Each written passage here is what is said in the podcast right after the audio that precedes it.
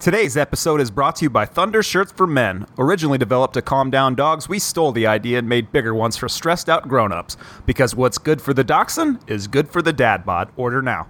One, two, three, four, it's the Chunk and Danny Show. It's the awesome Chunk and Danny Show. It's the Chunk and Danny Show. It's called out minute It's the Chunk and Danny Show. It's the awesome Chunk and Danny Show. It's the Chunk and Danny Show. It's Now featuring Aaron from Netflix and Grill. Hello and welcome to the 94th episode of Afternoon Yap. On today's episode, we're going to review the new game Final Fantasy VII Remake. I'm Chunk the Punk, and with me today are my co hosts Aaron, and it's my best pal in the whole world, it's Dinger Dog. What's up, folks? Hey, man. Hi. What's going on? So we're gonna try to do this. We're doing this via phone, so we can't look at each other. So it's gonna be this weird thing where we're like interrupting each other. But uh, breaking news: Dinger Dog was gonna try to not drink for this. He's trying to get his life back after three months of uh, Elvis juice, fishing, uh, just neglect uh, from like uh, worries of the world. Uh, how did that work out for you, Dinger Dog? Uh, are you drinking something brown? Yeah, I am actually. And it's, it's not really Nice. my, you make it sound so bad. Like but this, I, I, I was stepping on the scale yesterday, or maybe it was this morning, and feeling not so great about going in on a nice Monday. Dinger Dog, how much do you weigh, bud? Uh, because I'll hit you with some. I'll hit you with some knowledge if you want to feel bad about weights, and then we'll get No, to Aaron no, and it's, we'll no, it's, but. I, I, it's about the change, man. I was doing real good before, like before the whole world ended. You know, let's go to the gym like five days a week, running, and like that. Yeah, you me a- were on it. Yeah, and that gave me a reason to not drink booze. But now the world's ended, I might as well drink. So, uh, so I've been drinking since this thing started, and I'm like, maybe I should stop. I was going to stop, but then get this. This is um. So my my my neighbor lady is like best friends with my wife, and she sends me this cryptic text at work. She's like, "Hey, do you have some time tonight to discuss something?" Uh oh. Is it your and I'm like, drinking? Is it what? Is it an intervention? Is it your drinking? I, I don't know. I don't know. And, and she's no, because I was like, oh, sure, whatever. She's like, good, I'll bring some beer. And, uh, and that's kind of weird. Like, that's not something that normally happens. Like, uh, do your do your wives' friends like offer to bring you beers and like ask you something? And it was it was so great. It was awesome. She gives me a beer. I drink it. She's just shit talk, chit chatting. Clearly avoiding the point till I get like one beer down, and she's like, "Have another one," and I'm like, "Okay," and I'm like, "Oh, I Uh-oh. know she's, I know she's got something she wants to ask me, or You're a something of that nature." You've been in situations like this where you've been with your boss, or you've been with your boss's boss, and he's trying to feed you alcohol because he's trying to trick you into doing something. And you've told me the trick is drink those beers, but be wary of the catch. Is that right? Yeah, yeah. There's always a hook with free beer. There's no yeah. So, and it goes to, and she goes to, she brings her big ask, which is, can I take your wife on a vacation and take the kids? and I'm like, you didn't need to ply me with beer, but yes, it's gonna. Uh, Are so, you footing the bill uh, for both part- of them? oh, yeah, for all was- of them? Not for all of them. No, I mean it's a totally ideal situation. Like, got a week and a half, no kids, and Nice. Yeah, we'll see. We'll see you, if it so pans since out. you don't have anything Where are they going, going? on, you don't have a job, They're- you're you're working from home, you, you're not working at all, no responsibility, no kids. Are you going to come over and and spend some time with me while my hands are going to be full? When is this vacation happening? Is it happening soon? Uh, it's probably going to happen in June. Yeah, What are you going to do during that time? Paint or fix the roof? I think I'm going to fix the roof. Thanks for bringing my problems back up. I was just going to pretend like I was just going to have a. Maybe I'll write a novel. I don't know. Chuck, Whatever I want. my boxers every night. Have you Yeah. ever seen the the house, the Money Pit? Yeah. Uh, Dinger Dog. The old it- one? Dinger. It's like Dinger Dog's in that situation, except that house was way way bigger. The, the, the Tom Hanks house. Damn. Oh, Whoa. You teed Yeah, me out. You it teed me fires. out. it hurts my feelings when you talk about that. I, I should have bought a house in the burbs like you guys. Uh, homeowners association You telling know, you with all those lawn. pain in the ass things like a driveway, a basement, a yard, friendly No, no, neighbors. hold on, hold on a minute. Hold on a minute. The other day, Chuck and I were having a socially distanced beer on his back porch, and your neighbor or whatever came over, and I heard you guys discussing like this is how how suburban this was. You're like, oh, I saw that cat again. that damn cat's been around. Oh, it's better than like, at your house when you're like, oh, I saw 58 that. I saw that meth head again, or oh, I saw that damn hippie again in my yard. Right, right. He's throwing his condoms in my compost Hey, heap. hey, man, I'm with the book fair. You, you and your kids want to buy some books, man? You're like, no. All right, well, remember to use condoms. Gotta go. You're like, but they're. Yeah, I I think I would much rather deal with like the hippies throwing condoms than like, uh, did you like a neighborhood bulletin about a, a cat? Hey, those cats bring your property value down if they shit too much in your yard.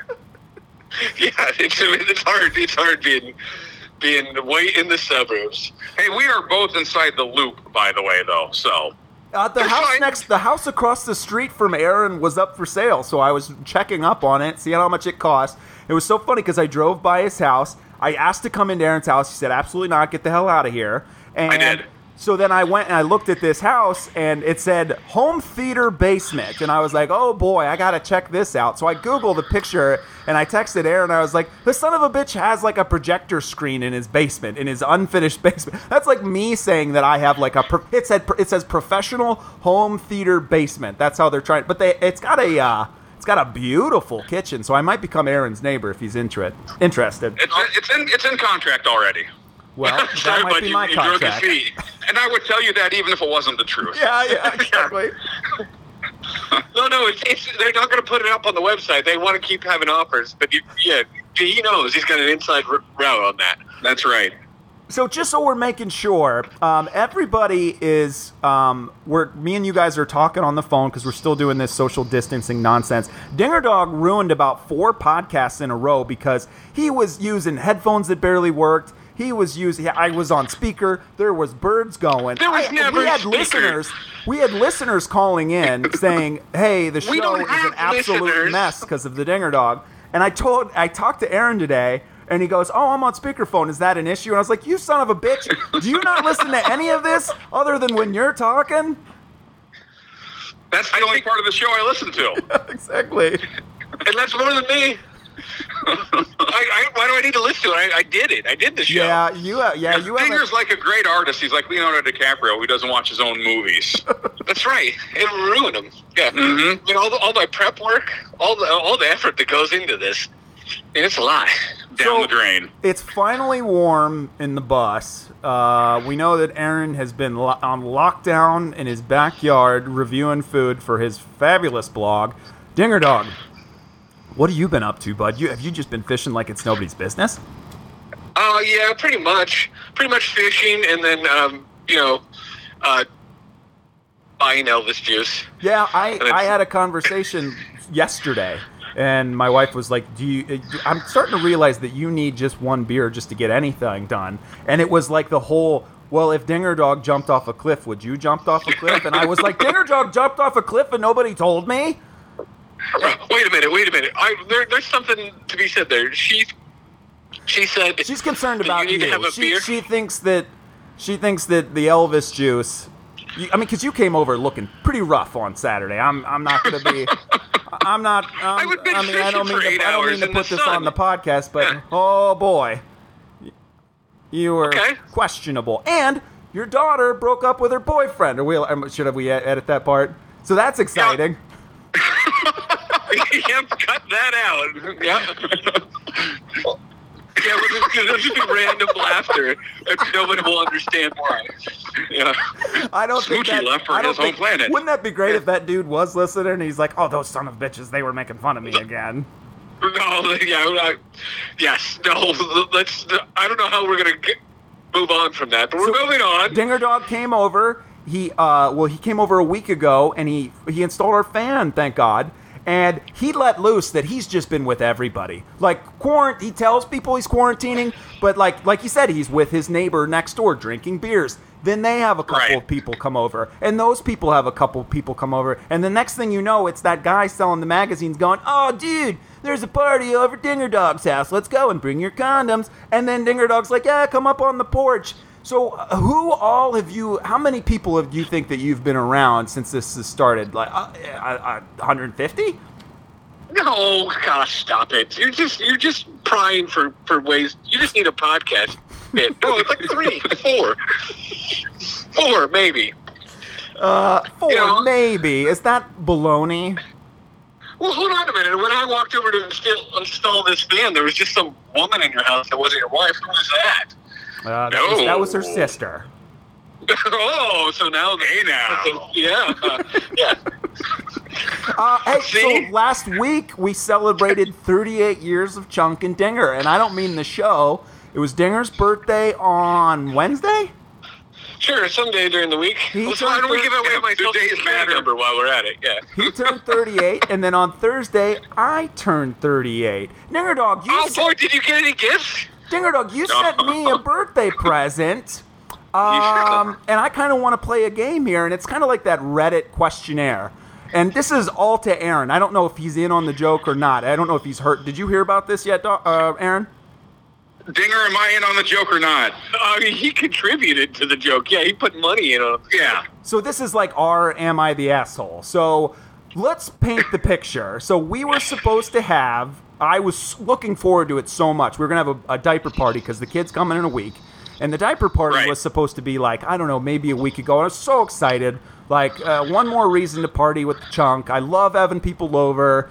Uh, we're gonna, you know, a lot of our friends are still around, so it was gonna happen. Well, obviously that can't happen because of this current situation that we're in. So Right. it is my birthday, and my wife, she always. That's some Oh, boy. sirens. Oh boy.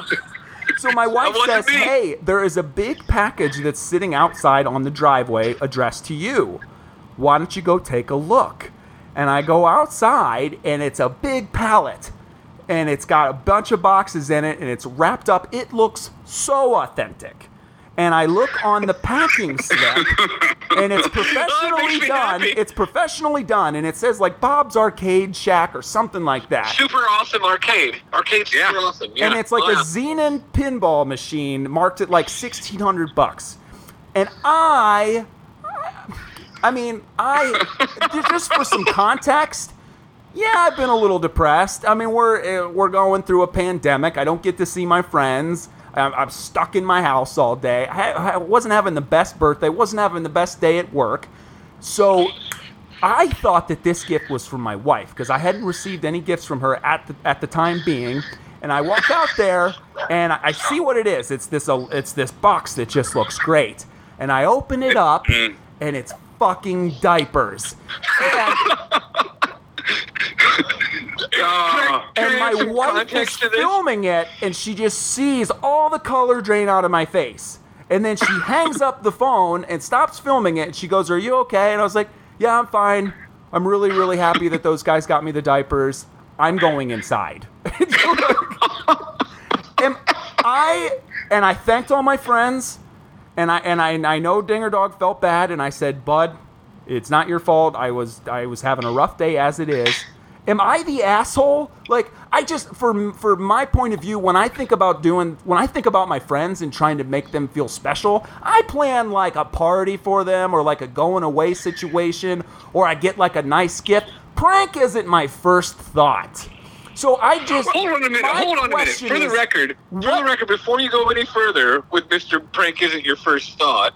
Uh, I think if you follow uh, the Yap on Instagram, there was posted a photo of me where you encouraged everybody at the party to shoot me with champagne. That was that in not a prank? 2003. That was 17 years ago. I remember. different. Yeah. I, just want to know, Dinger Dog. I want to know the perfect scenario. I want to know. Did you expect me to open this up and go, "Golly dum jung darn it, those guys," and then like fireworks Yeah. to go off? Like what? No, that's really Or what I thought. I thought it would be like you and oh, ruining my day and making me want to go to sleep until that. I was fucking bad for a day, and and now, like I said, like I said, this is uh, I'm feeling guilty because I kind of behaved like a toddler. But when I texted you, I was like, maybe next time you put so much effort into making it the, that's look the beauty thing. That's the beauty part. so that much effort into making it look real. It's on a pallet only he would know that something that heavy goes on a pallet. And it's wrapped up, and he, he, he went nine yards on putting the, the thing in. And and I there was get- fragile stickers. I put a, I made a shipping label. He's, I mean, he's oh, driving was away and he's work. just laughing. He's like my best friend in the entire world. I really hope that he gets this joke well and it cheers him up. And I was like, I'm I'm cool now, but boy, that wasn't a great 38th birthday. So uh, I'm over it. But what was Sounds your like thought it. process? Yeah, sounds like you put it in your past and moved on. oh, happy, So, happy well, birthday! Happy Let's birthday! What do you, you know? I just So I can't wait till am the Jeff. I can't wait till being depressed about it. Is that the question at hand? wait. What? No. Who's the asshole in the situation? Yeah, who's the asshole? In the, am I the asshole? Am I the asshole? Yes, Chunk, you are the asshole in this situation. well, then fair enough. Fair enough. I just wanted. I just That's wanted. how guys bust balls. It's a beautiful thing. And, you know, to, to be fair, you just got like X amount of dollars of clean diapers to put on your newborn child's ass. oh, I know, and I thanked all my friends for those diapers. I just, I didn't get a text. I well, I didn't know that. didn't I didn't know know what you had contributed. There was no names. You, you were supposed to write a card, and there it was this like four sentences. I didn't. I had no idea who tr- contributed it. So the only people that I, that actually talked to about this were the guys that texted me and said, "Hey, heard it didn't go over too well," and I was like, "Oh, great! Oh, super!" Now, I will say, in Dinger's defense, he did text myself and another friend after, and he did feel some pangs of remorse. Well, I, I, so I had, I had my remorse there, and actually, funny enough, the whole large. So a little background about this, which was really kind of funny, is when I was setting this up, I said, like, my pitch was we were just gonna we're- were gonna have a. It was like a party in a can, right? Like we we're gonna have this part, the spirit of the party, but get you the diapers. So I wanted the, the guys to like send you a note, send you some diapers, bust your balls a little bit, be like, "Oh, your life's over," all the crap you've been hearing. Right. But then, but then say like, "Oh, you've been a good dad." So weeks pass, and what really manifests of that? So in, leave it to our friends, right? And I was trying to convey this to be like, I didn't get a lot of traction with that. But then when we start, when someone starts throwing out the idea of like pranking you in some way, like this thread with 15 people, this text thread is just blowing up with ideas. Everyone's like, "Oh, I'll do that. I got $400 on it." You know, like people throwing money at it. Right. Will, will, will his feelings be crushed? Yes. And I re- legitimately told my wife, I was like, it probably says something about us that I can't get much traction on buying our fr- a good bud diapers until he might, we might break his heart in the process. the kicker is, and I just need to interject this, and, and I'm directing this towards Aaron, and we can still play this game. I thought Yes. the gift was from my wife, which that's what made it a problem. like if you guys were there, Dinger Dog, if you'd have jumped out, or if, if the, the letter would have clearly said, or just if there was a, if I knew that this was from you guys, like you did it on my birthday, like you couldn't have done it. You couldn't have done it a week ago when it when the actual party was like that would have made more sense. But like I Sure. thought that it was from her, so I was like, "Oh, this is wonderful. She would do something like this." then I peel away the layers and just oh, so, so, I, and, and then as I was setting it up, I was sending text messages to all the guys on the thread, and I was like, I, I, I had this pang. I'm like, is this too much? You know, and then, and then maybe someone who may or may not be related to you was like, no, he deserves it. You know, like, you know. So I had totally got clearance from people. Uh, anyway, I'm sorry, bud. It wasn't supposed. It was supposed to be ha ha. You know. That's that's how men. That's how we show affection to each other. Is breaking well, Aaron, each I other's can't balls. wait to get you a Right, present, right. and it's just going to be a dead squirrel in a box, and then I'm going to jump out from a tree and go, "Ah, this is how guys fuck with each other." That's that's what was great when I when I said uh, I think I offered to bring some fish over to Chunk's place on Saturday, and he's like, "Oh, well, I'm sure it's gonna be fish. Well, you, you're gonna show up, and it's gonna be a dead squirrel." And then I was like, "Oh man, this is gonna go on for a long time."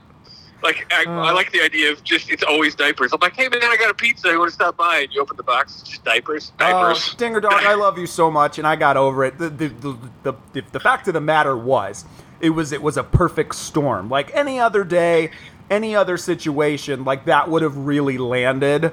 It was just, it was weird. Like I already had a bad headspace already. I already had a bad day, and it was just this perfect storm of sadness. But we're moving past it. for the for, for the guys on the other side of the equation, man, you're just making it better. Yeah, no, I mean every time you say it, every time you say you're heartbroken, Aaron laughs. Just so, It's because I love you, Chunk. And that's how we show affection. yeah, exactly. I had to I had to explain that at home. Like, no, this is how we show love. It's kind of a weird way to show love. Yeah, yeah. Oh God. Um, how do we transition out of this? no, it's, it's too good. Well, so, here, no, so you the guys are ending, all. so the ending is as I'm the asshole, right? I Yes. I should expect nothing but pranks and to be made ridiculed, and that's just where we're at at 38, right? And and the, the, my birthday was the perfect time to do this too, right?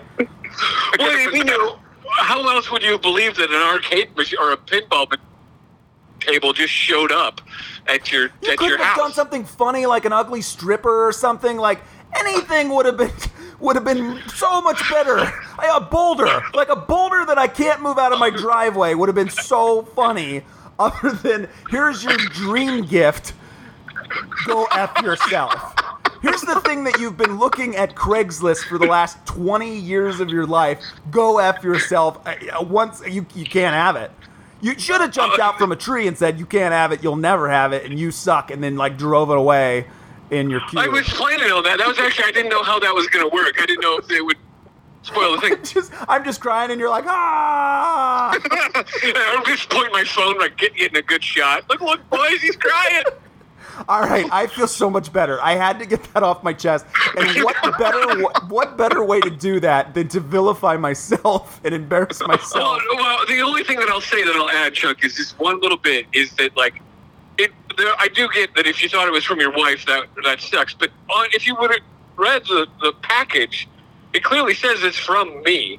I well, the thing is, is my immediate thought was, J- Dinger Dog is the only guy with connections that could do something like this. Like that was my immediate thought. No, I'm serious. Like he is the only guy that I know No. that is smart Right. enough that has connections to free, good, great stuff that could facilitate a gift like that. That's what that's what happened. So it, That's why it keeps on getting more and more beautiful. It was the perfect storm. a lot a lot of layers. It's not funny. It's not funny to laugh at your friend's emotions. Oh, okay. Hilarious. yeah, it's better than funny. Um, okay, well, yeah, sorry, bud. That was supposed to. It's supposed to be more like, oh, that that those ornery guys. You know, that's that's how I envisioned that. Oh, I know, I know that this. I mean, in a couple of days, when the handful of friends listen to this, they're gonna be like, "You, you're an asshole, chunk," and I'll be like, oh, "I know, I know. That's why I asked the question." Yeah. Oh, so Dinger Well- Dog, um, let's talk about something. There's been a lot of people on the news uh, that they believe that this is kind of a Democratic hoax. They believe that that that Wow, that that's a that's a left turn. the right. coronavirus is made up. It's being blown out of proportion. Uh, has it changed your actions in the last time and last ten weeks? I mean, the last time I checked, Dinger Dog, you woke up in America today, didn't you? You didn't wake up in communist Russia. Oh, you're trying to get you're trying to get me to do some libertarian rant right now, and I won't do it. I I've done it enough. I've been baited by the, the laughing man Aaron enough times in the That's last right. few weeks. Oh, we And were on I a call know- with Aaron for your birthday. See, that's what I did for your birthday. I, I, I set up a Zoom phone call with your loved ones, with friends that you went to college with, with your family. And what the hell do You I guys really, get? you guys really are married. I wish you'd have just come out. I wish you'd have come out. Yeah, and you know- I wish I would have opened that up and you'd have come out, kicked me in the balls, kissed my wife, and then ran over my dog on the way out. well, I mean, there's always next year, bud. Like, um, sorry. So yeah, that's that's the old throwback. That's just classic, though. I'm over it. It's done. Seven sentences later. Right. And another thing. Uh, I just, I guess, I guess when I feel, I think birthday, I think cherishing the person and doing something nice for them. I guess that's where I'm at. I guess it's just like, I, I guess, I guess that's like the Christian in me versus the Catholic in you. I, I Oh, think, I think I say that? Oh, that old one. Yeah. I mean, how many? I mean, I remember when you were a kid and you got this huge box. It was like um, you were probably like five years old or so, and it was for Christmas, and it was it was the size of it was the like size of a refrigerator, and it was the last gift. Your parents like brought it out, and they were so excited. You opened up the big box. It's a smaller box that's wrapped. You're like, oh, that's kind of crazy. I wonder what that is. He keeps like ten boxes later. He's so happy. He, like it's the last Christmas gift, and he gets down to the bottom of it and it's a goddamn Bible, and then Dinger cries and cries. Is that where you got the Wait a joke from? minute. no, this is a one fully made up story that probably has more roots in your life than mine. Like I can, I, of my parents and your parents, I think your parents are the more the, the pranksters, if I were guessing correctly. But I don't know. I don't know. Anyway, here's the thing. Here's the thing that I, I wanted to add one little bit about this story. I'm trying to find boxes that big that don't have any markings on them. Like you can't just go buy them at Home Depot because they all say Home Oh, I Depot love or it. I love. Oh, please tell me how long this took, and how much money and effort and and connections Elaborate. you had to have to make this for. magic happen. Well, I mean, I had to. So I was at the auto parts store getting something for my car, and I was talking to a guy there. I was like, "Hey, do you got any big boxes that I could have or anything like that?" I'm trying to fuck like, "Well, over how my big?" friend. Do you have any big boxes? No, and then he's like, "Well, what do you need to be, like? What's it for?" And I'm like, "It's kind of a prank." And he's like, "Well, how big?" And I'm like, "Big enough to have like a person in it." You know, like I, I was just trying to not tell the tell the whole story, which I told to 18 other stores because I had to find these boxes. so, and he and he, the, I, I, this is terrible for podcast because you can't see it, but the guy's face is like, "Oh, I get it. You want a person-sized box for a prank." Is that prank And it was gonna be a dead I had to person? leave. Yeah. For a buddy, yeah, all right. You're not going to We also murder your sell wife. shovels and rope, yeah, duct tape. Oh, my favorite And part about the whole thing was is the is the funny joke. The really funny joke happened on Thursday, and they don't pick up the trash until Sa- Fri- Saturday. So it got to sit out on the front yard. Just a nice, friendly reminder of, of, of the of the of the work and effort that went in. And a pallet, which you have easy Yep. access The to. pallet was the cherry on top. That is a thing of beauty. Oh yeah. The- it, so here's the thing. Can we promise the, the listeners at least one photo of the uh, of the? Oh, they have- we should. I don't know if I've Oh, no. got a photo. Do you? I do. I do. I I do. Mean, yeah. Oh, A lot of people- send I it to mean, me. all 15 guys were out there before you, like taking pictures and laughing and drinking beer. Yeah, th- I mean, I'm waiting to find out that you guys actually did have the diaper party someplace else, and that's where you got all the diapers, and then and, and put the get together the box. Like that's what I I'm put, a waiting pho- to find I out. I put a photo on Columbus Reddit, and I got like seven thousand upvotes. yeah, exactly. That's That's awesome. Hilarious. Anyway, so yeah, I mean, we could do the rest of the show on this, and I would be happy. But Uh, uh, so me and Aaron are in the final stretch. Um, I, me and my wife are going in uh, this Saturday. So what? Five days? I got left. if not before, if not before, right? You never know. It's that it's or it's that or before. So we're packed. Uh, we packed our clothes like a bag because we'll be there for three or four days. Aaron, I take it you're packed. Packed and ready to go, and uh, probably the induction will be uh, later in the week, either Thursday or Friday, I think. So we're odds are we're going to be at the hospital at the same time, man. I uh, so but if she gets induced, you guys could be there. It could take hours, right? It could take ten hours, Oh, right? sure. It's a long process. Yeah, yeah, that is not fun. That's the not fun part of it. So yes, I am terrified of my wife having surgery, but the, the good thing is, is it's fast. Like, so as long as everything's Right. fine, at least it's not a 10 hour process. Uh, but Dinger Dog's been a dad now for, Jesus, 10 years? Yeah, To two, yeah. to two beautiful girls. What, I mean, you promised me that you were going to come prepared for this segment. Uh, do you have any fatherly advice for us? Do you have any stories? Do you have any, uh, I, I just don't. I don't know that I have any stories, or, or I mean, I have stories. I advice is so dumb, right? Like because you're not like it's it's funny. I see it. I've seen it in interacting with you and your spouses recently, and like, you know, when everybody when there's a baby on the way, everyone's everyone's real critical of like, oh, how's how's Drunk gonna do? How's Aaron gonna do? What are is there are these people gonna be able to do their life like they used to? I bet those men are gonna have a hard time. And all these women are saying this to me, and it's I, and that's because the difference is my main thing is like you've been supportive of your wives. You've been good husbands so far, but you haven't been dads yet. And what really happens is you you get it when you, it happens. Like your Sure. wives have been mothers since they knew they were pregnant. They got it. Right. Like it's just it's not fair. You you don't get to you don't get to carry the baby.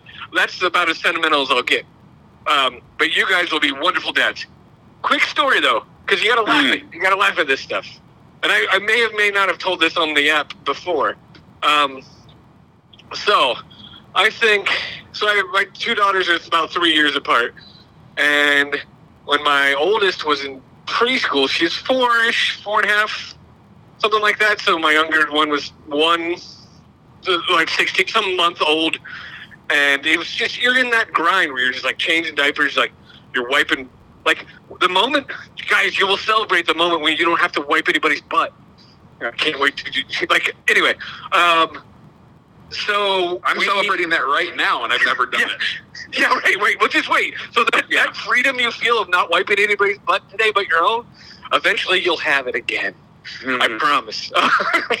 Great. um, yes. So, uh, my young or my oldest was at her preschool or whatever, and they had like a sock hop, like a literal sock hop, and there were kids dancing and stuff. And some kid tried to break dance, and he spins around and he ends up kicking my my daughter in the face, and basically nearly breaking her nose. Right, like he caught her right with his heel of his foot right across her nose.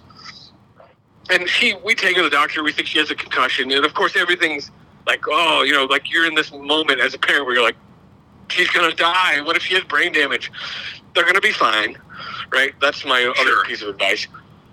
And but so we get all through all that, and the, the doctor's like, yeah, she's got a, she's got she's gonna have black eyes, like, and like the doctor's a woman, and she did this like knowing like you're gonna have an interesting couple days, and I'm like, why side effects? You know, and she's like, no, it's just you'll know. and uh, Because people thought you beat your kid. Well, dude, specifically, like, you know, whatever. I take the oldest to the grocery store. She's walking around And with we- a new action figure, and you're like, "Don't tell anybody." no, you. uh, It, it was we're checking out, right? We're at we're at Kroger, which is the only place to get groceries. Because if you go to Giant Eagle, you're a crazy person. Uh, and we're doing the U scan thing, and she keeps like touching the bagging area. And like attendant has been notified. Like please bag item. Like, and it has been a long few days, right? And I'm like just want to get home with our with our few things and make dinner. And she keeps touching him. She puts my, she's got my keys. She puts my keys on it. She's just being a kid, like being a like who wants to be at the grocery store when you're four years old? And I finally like. I, I I lose my temper a little bit in public, which is not usually a thing I do. And I'm like, just don't touch the thing, you know, and maybe maybe yelled, right? Yeah. And you'd have th- like the whole grocery store stops. like you're in Clintonville, man. Who's that, who's like, that there's a- monster over there? a kid with two black eyes who just got yelled at, and like you know, I'm And her dad's not buying organic. Yeah, Right, right, And I noticed those bananas were regular. Bananas. Yeah, I exactly. afford. Uh, I I think a woman followed me out and took my license plate number. I swear to God. Now, was this And the same? gonna- Was this the same time where you put her on the cart and you did a wheelie the other and the kid. cart fell over and everybody skinned their knees? The other kid, same Kroger though. so all and all of your great. That's the best. I guess this is I. All the the beauty of having kids is all of your like. Word, like they, they bring out the best in you, but they also stress you out so much that like they bring out. Sometimes you learn about your flaws, right? And that just happens to have happen in public all the time. It always is in public. So uh, another Kroger story, if we have time, Chuck. We have do. time? We got ten minutes. Keep talking, Bubs. All right. So we've got the, the same age though. So now my youngest is about four and a half or whatever, but she loves going to the grocery store, and it's a beautiful spring day, kind of like you know, like where, where we hit here just this week in Columbus, where it finally gets warm and and you know people were going out. You could tell people wanted to do stuff, right? Because it's like it's, everyone's emerging, and Right.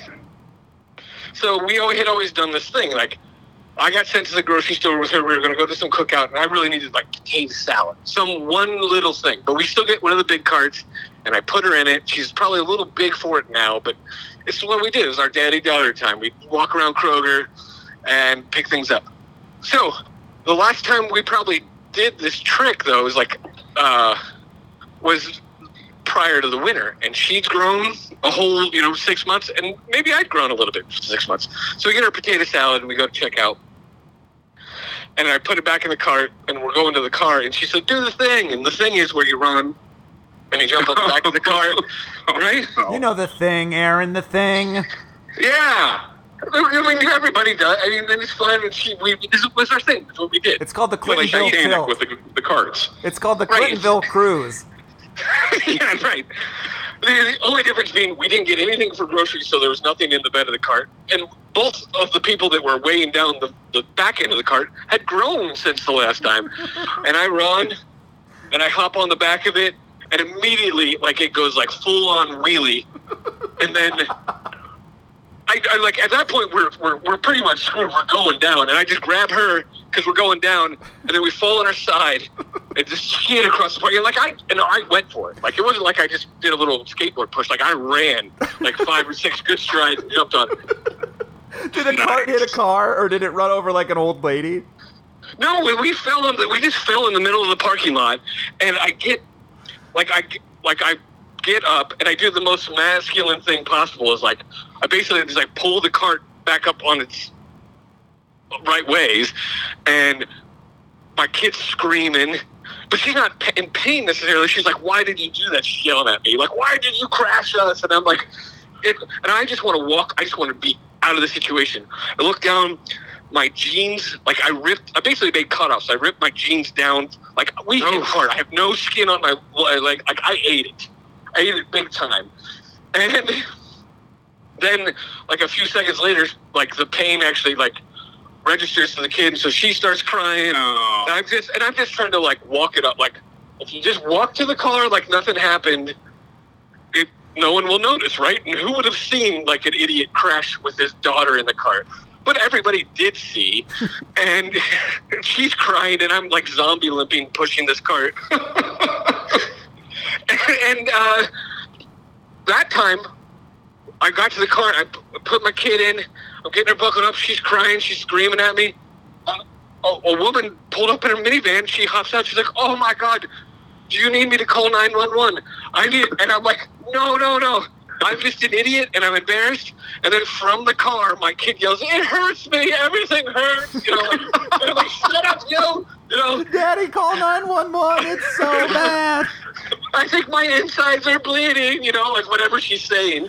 Don't And, uh, listen to her. She exaggerates, and the ER is expensive, and we're not going. Right, right. It's like we, we can't afford that. We can barely afford this potato salad. Uh, that's it. I don't know. That's So what you're saying, be reckless in public places. That's what I'm taking from this advice. I guess what I'm saying is like, good luck, fellas. I love you. I'll be here for you. I, I can't wait to hear your stories. Uh, but it'll all be, you know, like the thing. It's the cliche. It's all worth it in the end. Right. It will Right. be in the end, but the end is like 20 years away. Yeah, yeah. You're only happy because you only got seven more years. That's why there's such a stride in your step because you've made it over that hump. No ass wiping. No, no, ass wiping, and and you know, I, despite the wife's protest, I still did the. When once we got to nine years old, the countdown goes down. Once here's money on those candles that are the numbers. So you go, you know, one, two, three, four, five, six, seven, eight, nine, and then we hit nine. You start counting down until they leave. So it's like eight, seven. It's like a countdown. And I don't- Is that bad? I don't know. It's My- great. No. My biggest No. my biggest fears is I know my my son is gonna turn out anxious like me. Like I was driving and like listening to the radio and they're like a thunderstorm's coming. There's a tornadoes that are touching down, and I can't wait until I'm driving my kid like over to his friend's house or like to a sports thing or something like that. And my dad's like, or he's like, "Are you cool?" And I'm like, "Yeah, like everything's fine. There's no reason to freak out right now. Daddy's fine. we don't have to drive real fast and go through that red light and get you there as quick as possible so Daddy can get home." See, I I, Oh. I just feel nervous about having beers in the car, and I feel like that that might have been the way that Dinger Dog got through some of his hairy situations. No, you can't. No, no. There's no. No, you. You, you kidding me? That's. You're years away from having beers again, gentlemen. No, I'm such, I'm such I'm such a morning person too. At least, I mean, Dinger Dog, you've been waking up at 5:30 since we were 15 years old. So like, kids for you was fine because they, they you, were- you know they'd wake up and you'd already be up playing Fortnite. Right. Well, I can't, yeah. Well, that was the thing. Is like I do, I do when they when they start running in and like jumping on the bed or whatever. Like I never really had that moment because I was already, I already beat them to the punch. But oh, you know, this is uh, I'm proud of you guys. This is gonna be it's gonna be fun times. I, I had another story and I completely lost it because you had to tell your. Oh, here's a, here's another. Are you gonna thing that- send me a little- what? Go ahead. How much? How much time do I have? A couple minutes. No, this is not a story. Other like this is when you start when they start telling on you. That's that's the greatest moment when they're like, Well, when you're ratting you out? Yeah, or they or they're like, or, or you know, like I, this is like the age of like two or three, and they start noticing stuff, and you're like, oh, you're pretty smart. They're like, hey, does that speed limit sign say sixty five? And they're like, yeah, it sure does, kid. I'm, I'm so proud of you. You That's six and a five. You're so smart. She, she's like, why are you going seventy eight? And I'm like, oh. Because like, "Your mom Daddy, yells at you because about that." Daddy had a conversation with Mommy, and we left five minutes late to get you to where you're going. Right, because someone didn't know where your diaper bag was. Yeah, exactly. And I don't want to name names because I'm not allowed to. right, and then and then the other thing, like they they're always in the back of your car, right? And sometimes they're quiet or sleepy or whatever, and you forget they're there. And I don't know if you guys do this, but I always have conversations with myself in the car, or I argue with my like the radio, or I comment about joggers or whatever Sure. it is. Sports talk radio. Yeah, sure. Uh, that's gonna they'll, they'll hear that and they remember. And That's they'll- and they'll bring it up when you leave Oh no, no! Like the, the first thing when I moved into this house, my neighbor, like first thing my oldest said to my neighbor, she's, my oldest was three. She's meeting this neighbor woman, and she says, the neighbor says, "Hello, glad to meet you." Like just like talking to a little kid, and my my girl says, "Sometimes." Dinger Dog says, "God damn it!" in the car. like that's, that's, that was her message. And then you were like, God damn it, don't tell them that." God damn it! God damn it. Yeah, that's it. That's all my advice. Uh, so, what's the future of Afternoon Yap? I think that we already know that Dinger Dog is quitting and he's going to go work with that soccer MLS player. And he's going to have Right. a fishing podcast and they're going to talk about soccer. They're going to talk about their favorite IPAs. And every week they're just going to sit around agreeing with each other. Right, we're gonna have long hair together, and it's They're gonna going be to great. Go review old Cinemax movies from 1992. Whose boobs look the best? Yeah, Aaron's on board already. He already wants to jump ship and join Yeah, this new podcast. Aaron, Aaron's been cheating on us, though. I heard. Someone told me. Yeah, you've been on other podcasts, Aaron. Well, I get treated better, quite frankly. Yeah, was your writer better? Was did, was, did, was your was your rider better? I, I assume you didn't get a whole two bottles of whiskey. No, I didn't. Brian, But- but- save me. Oh, Uh, good stuff. All right, well, uh, Dinger Dog, the last time Well, what is the future of the podcast? uh, I want to come back in a couple weeks. Uh, so we'll see how that goes. All right, we'll see you in uh, 2029. All right, and do not hang up on this phone call because we've got to sell some uh, some items from our good people at Moral Implications. But uh, folks, uh, Aaron, good luck to you, buddy. Um, Yes, good luck to you.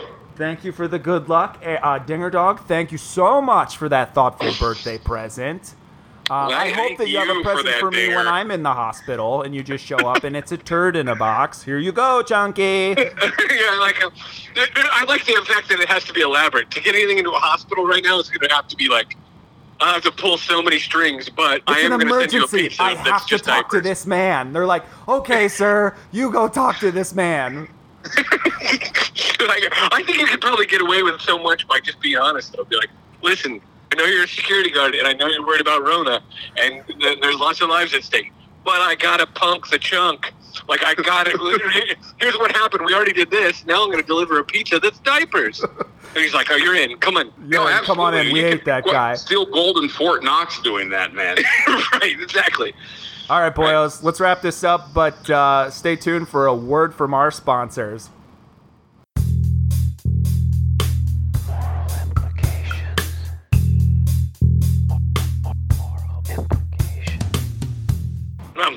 Guys, I don't know about you, but there's a lot of anger going on about this whole coronavirus, COVID 19 global pandemic. There's a lot of people out there that think this is kind of like a conspiracy or like a made up hoax. And the problem is, is they're not getting enough situations where people ask them how they feel about it. Do you know what I'm talking about? Well, I mean, social media does not even give them a, a big enough platform. They need a bigger platform. Right? Exactly. So the good people at Moral Implications have made the Ask Me About My Thoughts on COVID 19 t shirt. Mm. So now you can All finally, finally be telling people at all times, hey, I've got something to say. I mean, this is perfect for if you want to make a scene at a grocery store. Say that those awful people at Costco don't want you to shop there because you're not wearing a mask. Well, finally, even before you step foot in there, people are going to go, this is one brave soldier, and I'm going to go talk to this asshole. What about uh, putting in your two cents on a text thread? What about if there's like a family uh, situation that's coming up and they got that one guy that's chipping in that's saying, don't be a sheep like the rest of those people? What about posting Sheeple. Helpful tips on social media? Ooh. Like you said, Dinger Dog, you don't have a big enough platform, but now you do with this T-shirt protesting at your city's Capitol building. You, why bring a gun? Why, why do that when you can just wear the T-shirt that says "Ask me about my thoughts on COVID-19"? The last time I checked, Dinger Dog woke up in America because he's not a sheep. He didn't wake up in a communist country. Dinger Dog has the T-shirt. He's been telling, he's been screaming from the rooftops about his thoughts Right, on right. COVID And this T-shirt, this T-shirt, let me tell you, it comes in all colors, at both sizes, most popular sizes, extra large, extra extra large, and then uh, what the uh, the Chunk and Aaron special. Yeah. Oh, you- yo, so now you're crushing my spirit while we're at it. It does make sense, though. The Moral Implications does sell the 3X and the 4X on this one, and they usually don't match. There's a correlation between, I think, the size of your belly and uh, the size of your opinion. Ooh, see, and that's the thing. You drink the beers, you yell it from the rooftop. It's Right. the Ask Me About COVID 19 t shirt. Buy it on our website. Call 1 800 Moral Implications. It's $19.99. You can buy it in extra large, extra, extra large, or apparently the Slim Dinger over here, uh, Chunk and Aaron size. Thank you so much. Uh, oh, yeah, hey, I mean, I just pile it on when you can. You know?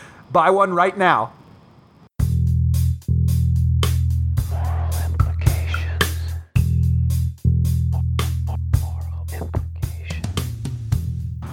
Hello and welcome back to the afternoon yap for our second and final segment of the night. I want to review uh, the Final Fantasy VII remake. So we, me and Dylan, discussed the demo that came out a couple of months ago. Now I realize Final Fantasy VII just came out probably about a month ago at this time, but hey, there was other video games to play through, and I want to review it with you, Dylan. Good to have you back on the show. How you doing, buddy?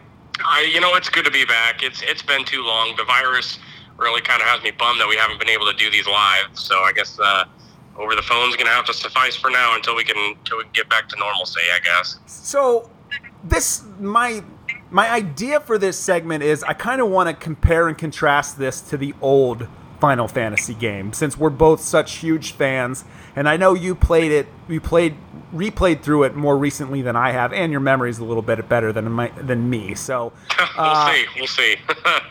what was so special about the original Final Fantasy VII without going into a 4-hour Dylan tangent? Without going off on a complete rant here, um, my actual favorite part, I think, I, I want to say, was just the characters. The characters were so good. Um, like every every single character felt just like unique. It didn't feel like it was rewashed or reused. Everything was like, wow, this is a brand new person with their own identity, and they're just they're fantastic. I think honestly, the characters are what, are what actually make the the entire game itself, the first Final Fantasy, because there's so much mystery. Cloud's just you know this broody, tough guy with a cloudy past. Uh, and then you have obviously all of his, his romances in there, you know, Tifa and Aerith and um, Yuffie eventually there, and, you know, big Mr. T, you know, Barret and everything, and, um, you know, the vampire assassin guy. Uh, and you have like Cid and Kate. It's just all the characters were so fantastically put together. And I think that's why, like, this uh, Final Fantasy in general just basically withstands the test of time. Like the villain is incredible. Like Sephiroth is obviously like your ultimate bad guy. He's just so menacing and and uh, it's, it's just great. It's so good, and the story the story is just monstrous and complete, and there's so much to do. And- and- Absolutely, And me and you played these at totally different times in our lives too. So it's true. and we are different. I'm 38, and I. How old are you? 30. 28, almost 30. Yeah, yeah, getting there. I didn't realize you were 30. 10 years younger than I was, but I played this back in 1997 when it came out. And what was Mm-hmm. special about this game was this was like the first water cooler game. So the PlayStation 1 had been out for a couple years by this time. So everybody had a PlayStation 1, at least everybody that I knew. And this was the first big Everybody RPG was anybody. Yeah. this was the first big RPG that came out that appealed to Western gamers, and it was all due to uh, the advertisements that they had on TV and the word of mouth. And I remember getting this game and being so blown away by the cutscenes. I'd never seen anything like that. And the how big the story was, and what was so special when this game came out was it always felt like everybody was at different parts of the game. This game was so mammoth. Like not only was there this huge campaign story, but there was also another what 50 to 100 hours of additional content and just the extra side bosses and other secrets that you could find. So you would be easily i played this game for uh, well over two years. It, i remember playing it strong for six months and getting stuck and then coming back to the game a year later still having that love for it getting past that boss. And once i complete once i beat sephiroth i remember spending another I don't know, 50 to 100 hours just going and finding all the emerald ball. There was just something so special about this game, and I really think, I really think it was, it's a product of its time, but it was also just that everybody was playing it at the same time. And you actually discovered this game way later, and it still had that effect on you, which I really find fascinating. So the story must have been compelling. Did you follow the original story all that well? Um, Um, from from the from the beginning, yeah, I, I I pretty stuck. I mean, it's pretty linear, I guess, when you first start off. But then I did get to a point. So I, I played it when I was oh, 19 or 20 or so. It was actually crazy enough, uh, like my first deployment to Afghanistan, and I was like, well, I just got like the PSP. And I was like, crap, what games can I take with me that I'm going to enjoy playing and just throw a ton of time into? Um, and I, I messed around and like watched my cousins play Final Fantasy VII when I was like real young, probably you know early late late '90s, early 2000s. I watched them, you know, kind of play around with it. Um, it just didn't strike me back then. I guess I wasn't mature enough for it. But then I, I played through the entire thing in uh, 2011, and I was just like, oh my god, this game is so incredible. And and I just, I I mean, that's what I would do. I'd get off my shift, I'd go back to my bunk and uh, just lay there and I just crush out like four or five hours of, of Final Fantasy VII before I go to bed so and just wake up, rinse and repeat. And I did that. I did that almost like the entire time. I probably I probably spent like a hundred hours, and I think that was literally just me messing around before even going and like beating Sephiroth. It, it's just it's so ridiculous.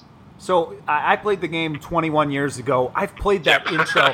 I've played through Midgar probably five or six times past that. Right. Because I remember just like every couple of years, I, I, I got to play Midgar. I've got to play that first five hours, especially that first uh, Mako reactor, the very opening uh, sequence. What were so since you've you played this game nine years ago, you're you're it's a little bit more fresh in your mind. What were things that you wanted to see in this remake and compared to what you got? Can you give me a little bit of gri- uh, grasp on that?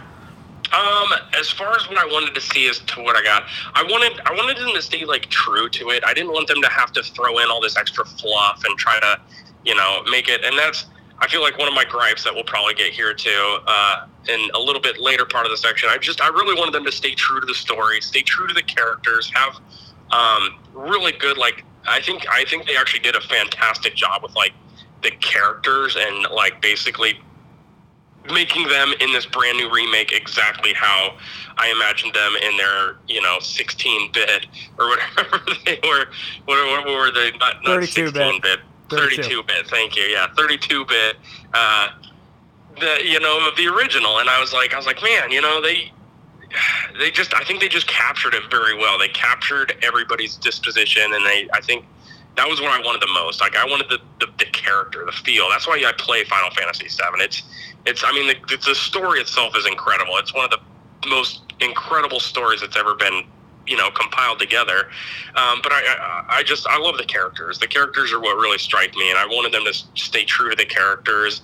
Um, What are some of the I- changes in the story that we got with this remake that are drastically different or just different from the original? And did they do it to update it for modern audiences or did they do so. it or did they do it because there was gaps in the original story? Help me out. Were, were there things that you didn't I would see? Say, I would say probably both. Yeah, I think.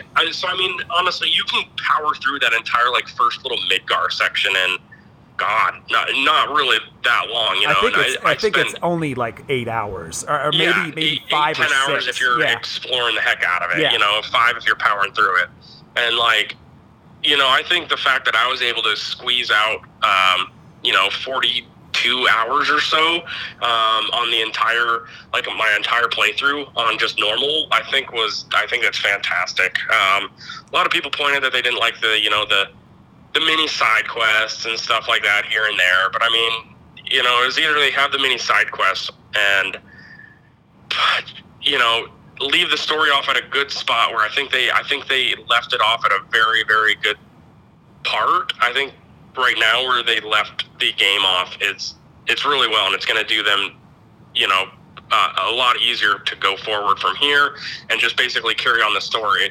Um, whereas it- i'm not really sure where they would have stopped if they hadn't done the side quests. Like they could have powered through but then it would have been like a massive you know like 100 gigabyte huge game that probably still would have taken them like another year or so to make um, in order to give us just a monstrosity of a game with the graphics have still held up you know even on that with all that data that they would have needed for it um, I don't know. I think I think they did a pretty good job. Well, they changed the story around a little bit. Like Sephiroth, right off the bat, is the big bad in this, and Yes. Sephiroth, I don't even remember if he gets introduced uh, until way after you leave. Way later, yeah. Way no, I, I will say that they do. They, they make they make clouds little flashbacks and stuff much more vivid with Sephiroth in the very very beginning on this, um, whereas he just kind of has like those weird little ping like flashbacks and stuff. The Sephiroth isn't in it, you know, a whole lot in the original, and in this one it's made very very clear that like like he makes himself well known with the, the you see the feathers and everything right off the bat in the cutscenes, and you're just like, oh, I, I already know what's happening. you what, know, what were some of your aha moments? Some of the like for me, like I was just on cloud nine when they redid the bike scene because I can remember that so well from the original. but like, but there's weird stuff too. Like I text, I I've been texting you because I've been playing this game so slowly, but I Yeah. got to the ghost train yard and I was like, holy Yeah. shit! I remember playing this with my buddy Chris even a couple of years ago and going through this. And it's just it's so interesting to see these environments that are with these crappy still stagnant 2D environments with 3D characters over now fully realized. And Yeah. even even Sephiroth when he's on fire leading you through the city and stuff there's just at the beginning I was just overloaded with like the nostalgic feelings that I had for the original. That eventually faded but do you have a couple of instances where you were playing through the game and you went oh my god I remember this part Uh, probably the first initial like couple scenes with Aerith, I would say, because I mean she's such like a pivotal character. It's it's just one of those where like you first meet her and bump into her in the street, and you're just like, oh, and she just has that cheerful Aerith disposition. She's like, here, here's a flower, and just you know like gives you the flower, and you're just like, thank you. Obviously, because we, I mean, know what eventually happens, but it's just it's still one of those things where you just like for me it was it was just a mad hit of nostalgia and then obviously like falling into the uh, the church and seeing her as well. And she's like, "Come on, silly bones, let's go do this." And she's just like, just uh, she just kind of leads you by the hand and, and takes you to do all these all these things that actually like you know changes Cloud's character. And I feel like you see it a lot more in the remake than you did in the original. In the original, he's still just like kind of uh, whatever. I'm just doing this, um, and he still is that way, I guess, in this one to a degree. But it's it's nice to see him kind of crack his his tough exterior a little bit when he's with Aerith. And I think they, they capture it a lot better in the new one um, than they did in the old one. let's let's get into the presentation of the game. Uh, so the character models in the environments. Let's compare this to the remake to the original. I can already say that one of my absolute favorite parts of the game is just the verticality of some of the environments. I absolutely love that you can see the magnitude and how big the Mako reactor is from the from the view of the slums, and vice versa. Yeah. You can see the slums from what 500 feet up in the sky. It's Yep, just that yeah. shit that uh, that that brought so much nostalgia to me because you knew that that was there in the original. They just couldn't realize something like that. So Of course. how how do these how do the character models look in the the environments like? Are they true to what you remember?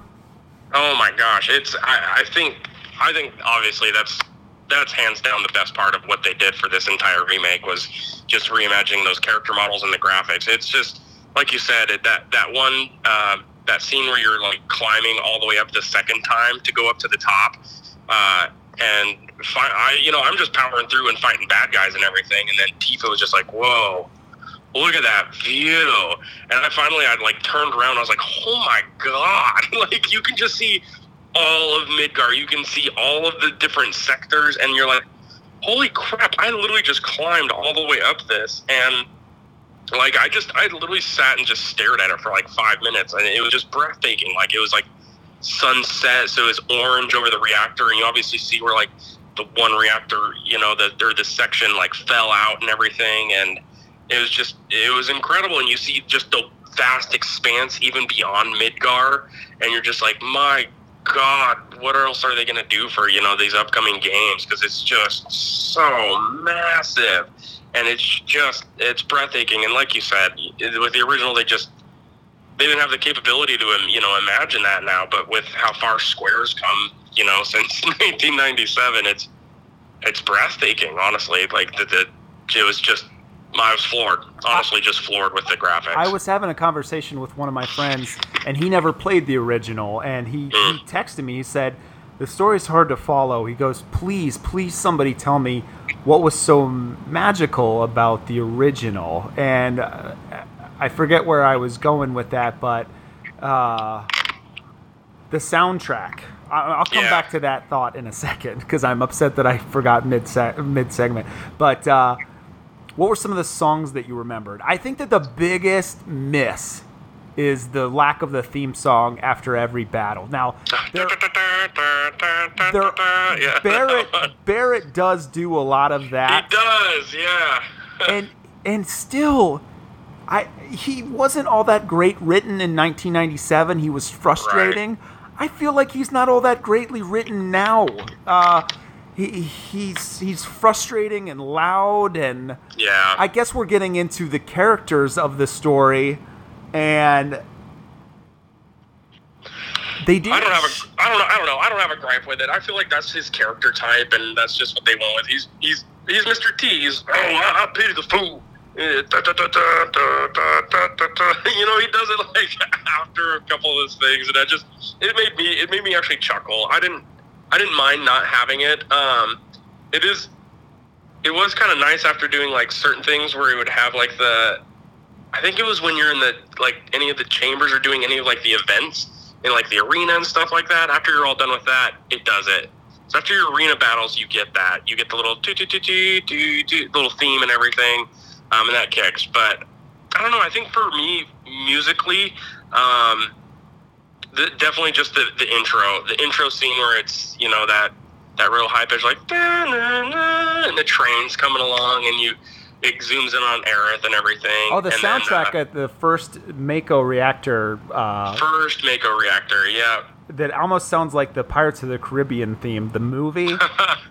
Yeah. Dun dun dun dun dun dun dun. dun. That's yeah. exactly that's it, that's exactly it. And the thought that I was saying about my buddy that was asking about the story, and I, the first thing I said to him is, "You got to realize this was 1997 when it came out, and cutscenes like that were just starting to to be mainstream, and and Right. SquareSoft was the ones." That were putting all of the effort into make. I mean, they would literally have commercials for Final Fantasy VII and eight, and it was a ton of just the cutscenes.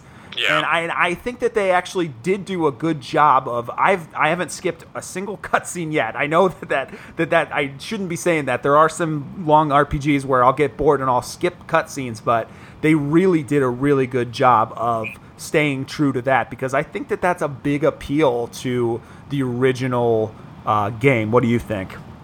Oh, it's I, I think so, and that's that's the same thing. I remember when I was playing it before. I was like, I was playing it on my PSP. And I'm like, man, you know, it's it's 2011, so I've already seen you know some great games, and their you know their graphics obviously were you know they still were rudimentary compared to what we have now, but like. I was going through. I was like, "Oh, these are," and then I got like to the first cutscenes. I'm like, "Man, they, they, they did their thing on these cutscenes back in 1997. Like these, this is, this is pretty cutting edge stuff for that time." Um, obviously, now I, I, I'm assuming then you haven't beaten it yet. No. Um, okay. Uh, there is a cutscene in there um, when they get to God. It's when they're in the Shinra headquarters and everything. There's a cutscene in there that literally you're going to want to watch. Just boot it up on the home theater, throw that thing on, and just sit back and enjoy. It is five minutes of just absolute cutscene bliss, and it is. I had it just on my soundbar with my little subwoofer, and I was just. I literally just jaw dropped. I was. It was the most incredible cutscene I think I've ever seen in an entire video game. It was phenomenal. Um, very, very good cutscene. Uh, I think. I think they've absolutely outdone themselves. I, I can, without a doubt, 100% say that uh, this game had some of the best cutscenes I've in the remake I've ever seen in my life. They're they're just they're they're fantastic. Everything is so well done. Um, it's like literally just watching a movie. Uh, it's unreal. Let's let's get into the gameplay, and the first thing that I want to focus on is the structure. This game is chapter based. It's extremely linear.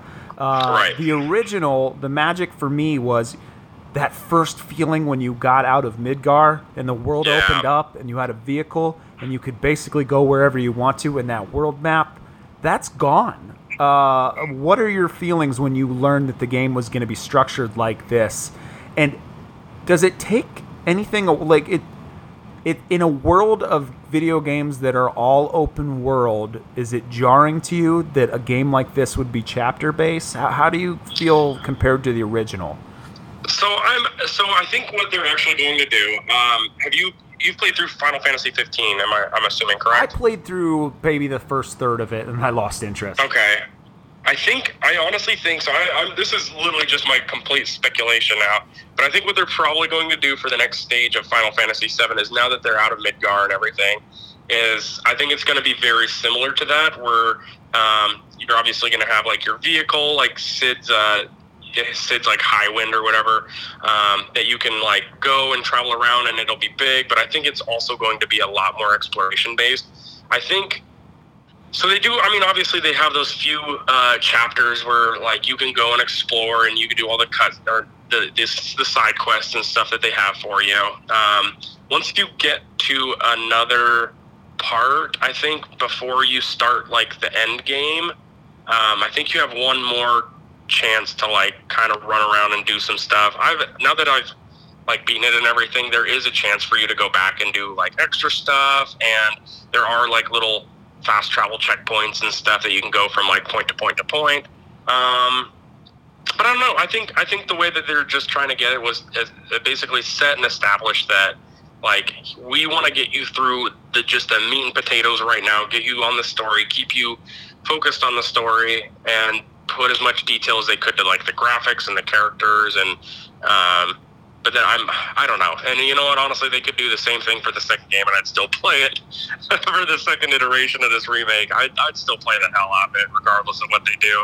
Um, but I, it would be nice to see them add a little bit more of like an open world expanse, go and explore and sow your wild oats kind of thing. Uh, the combat in this one, it's real time versus the combat that was turn based in the original. Also, there's Yep. no random battles. Uh, what are your thoughts on the combat in this game versus the combat in the original? And what are you missing and what do you like most about the combat that's going on? Um, the combat in the new one's challenging. It really is. You you gotta you gotta have your buttonology down. Um, I finally kind of got to the point where flipping through, I'm like, man, it seems like whichever player that I am on is the player that all of the enemies target. And I think there's maybe some way you can calibrate it to where they attack other people or so. I'm not really sure, but I pretty much just kept figuring that out. And so I'm like, okay, uh, so whoever I am is the player that the boss is going to attack. And so basically, then what I would do is I just power through and like switch, switch, switch. I just I switch characters so stinking fast. I'd like do like a couple attacks with Barret, switch to Cloud. Do a couple attacks with Cloud, switch to Tifa. Do a few attacks with Tifa, switch back to Barret. And then I just like keep rotating so that he had like a tougher time and I, I wouldn't get any of my characters completely shellacked. Um, whereas you know in the old turn-based game and everything, it's it's a lot more random. It's just like a random number generator of what's going to happen and who's going to attack and if it's going to hit or not and what damage it's going to do. You know that kind of thing. And I I kind of you you get used to like the certainty. I think aspect of the old game, but I do I like this I like the combat system. I I think it's fine. Um, it's obviously God, what's it been 23 years since they made the original? Yeah. So I mean they, they're able to I feel like I'll, I'll give them the the benefit of the doubt for what they're trying to do in making something a little bit more new aged for um, newer players because I'll be honest, I think uh, there's an entire generation that would find it boring. I think that there's a whole generation that would find that that whole uh, the old school, old timey turn based system of the JRPG to just be boring, and they probably put the game down. Whereas this is a bit more interactive, and it, it actually forces you to have a little bit more buttonology up your belt. So Uh, one of the big things that I can remember from the original was collecting materia and using them with your weapons. And yeah, yeah. Tell me about your progress, your thoughts on the materia in this game, and is it is is, is it like you remember, or how did they change Yeah. things up? Yeah, no, I think I think they did a really good job. Um, I think they did a good job with like the scanning aspect in this one too, where you can just like once you've scanned somebody, you just hit like uh, I think it's like select or something, and it it pops up during the game like what their weaknesses are. Like if you're fighting them again, in case you're just like, crap, I can't remember what the hell this guy's actually weak to. If you've already scanned them, you just like pull it up, and you're just like, oh, okay, that's right, they're uh, you know resistant to wind, and then you can just go in and just boop boop boop, hit them with like some wind magic and, and kind of do your thing. I I do like that they implemented that, so you're not having to basically just kind of rely uh, or guess as to what uh, things are having weaknesses to. Um, You're a obviously that's like an Pokemon older- man, though. You love that kind of stuff. Oh, I do. I love it. Yeah, I love the love the, the weakness aspect. I'm all I'm all about it. I try to try to kill my enemies as fast as I can. You know.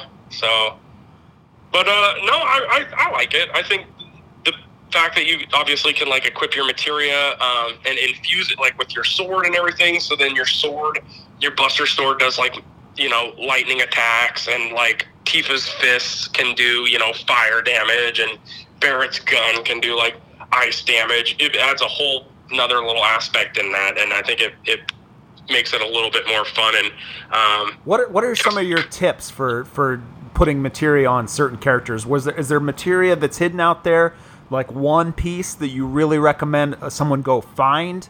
Um, it's hard. All the, all the good ones, all the good ones that you're really, really gonna want, you don't really get until later, and those are the ones that kind of like buff and you know uh, give you give you some good bonuses and stuff to your material. Like you have one that will obviously allow you to like uh, your materia to grow two times faster, and I think there's a three times faster one. It levels it up like three times faster if you have them linked, which is good for those ones like revive. I always keep like a revive. I always obviously give Aerith all the healing ones because she does tons of healing. Um, she doesn't really need much else, honestly. And when she's in the party, I don't usually switch to her character because uh, if I switch to her character, it's in like a last ditch effort to try to revive somebody because that means everybody else.